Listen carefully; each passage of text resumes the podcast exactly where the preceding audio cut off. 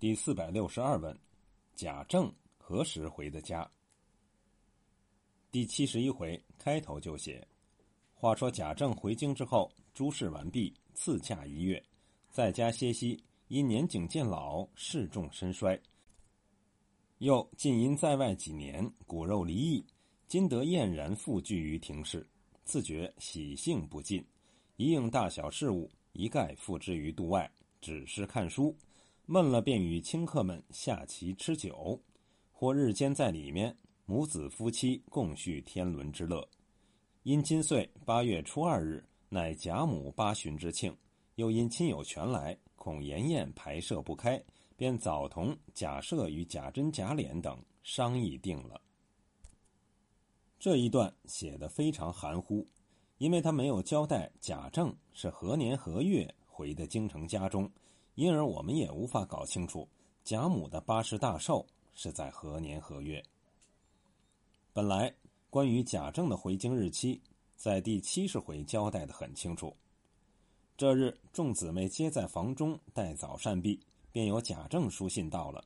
宝玉请安，将请贾母的安饼拆开，念与贾母听。上面不过是些请安的话，说六月中准进京等语。看这书信的时节是三月初，那么贾政回京应该是这一年的六月份。可是后面书中又写，可巧近海一带海啸，又糟蹋了几处生民，地方官提本奏文，奉旨就着贾政顺路查看赈济回来。如此算去，至冬底方回。宝玉听了，便把书字又撂过一边，仍是照旧游荡。如果按照这个后改的日期，则贾政回京应该是这一年的冬底。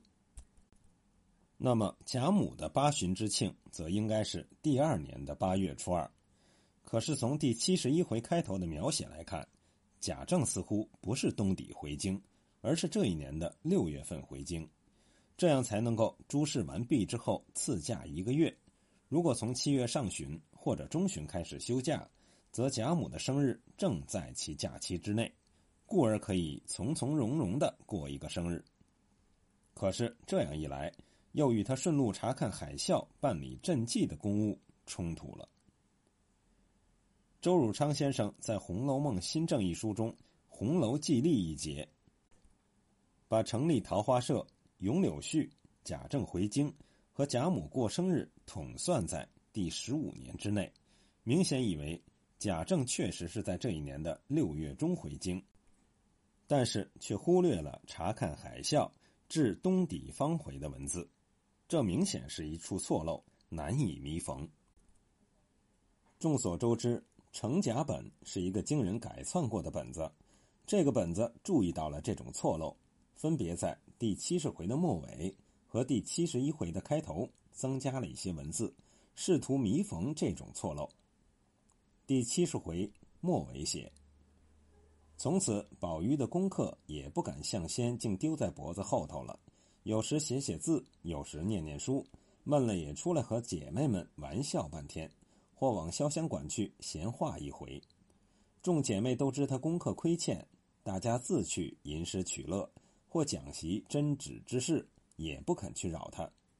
电视黛玉更怕贾政回来，宝玉受气，每每推睡。不大兜揽他，宝玉也只得在自己屋里随便用些功课。转眼间已是夏末秋初，一日，贾母出两个小丫头，匆匆忙忙来叫宝玉，不知何事，下回分解。第七十一回开头写：话说贾母出两个丫头，匆匆忙忙来找宝玉，口里说道：“二爷快跟着我们走吧，老爷家来了。”宝玉听了，又喜又愁，只得忙忙换了衣服前来请安。贾政正在贾母房中，连衣服未换，看见宝玉进来请安，心中自是欢喜，却又有些伤感之意，又叙了些任上的事情。贾母便说：“你也乏了，歇歇去吧。”贾政忙站起来，笑着答应了是，又略站着说了几句话，才退出来。宝玉等也都跟过来，贾政自然问问他的功课，也就散了。原来贾政回京复命，又因学差，故不敢先到家中。真脸宝玉头一天便迎出一站去接见了。贾政先请了贾母的安，便命都回家伺候。次日面圣，诸事完毕，才回家来。又蒙恩赐假一月，在家歇息。因年景渐老，事重身衰，又因近在外几年，骨肉离异，今得燕然复聚，自觉喜性不尽，一应大小事务，一概亦付之度外，只是看书，闷了便与亲客们下棋吃酒，或日间在里边，母子夫妻共叙天伦之乐。这里所叙。贾政回京时间仍是夏末秋初时节，与六月份相差不远。为了使全书一致，这个本子把前面的文字也做了修改。可巧近海一带海啸，又糟蹋了几处生民，地方官提本奏文，奉旨就着贾政顺路查看赈济回来。如此去算，至七月底方回。宝玉听了，便把书字又丢过一边。仍是照旧游荡，这样一改，算是文通字顺，没有任何错漏了。可是改算者忘记，如果七月份回京，比原来的六月只差一个月，贾宝玉何至于把书字又丢过一边，仍是照旧游荡呢？如果那样，他也太没心少肺了。而且支平诸本中皆作至冬底方回，只有蒙府本。旁改为七月，明显也是抄手看出了其中矛盾，妄改所致。由此看来，贾政回京的时间前后不能接损，这是由于《红楼梦》一书是一部未定稿，还在修改过程当中，曹雪芹没有来得及做最后的润色统一，故而留下许多错漏之处。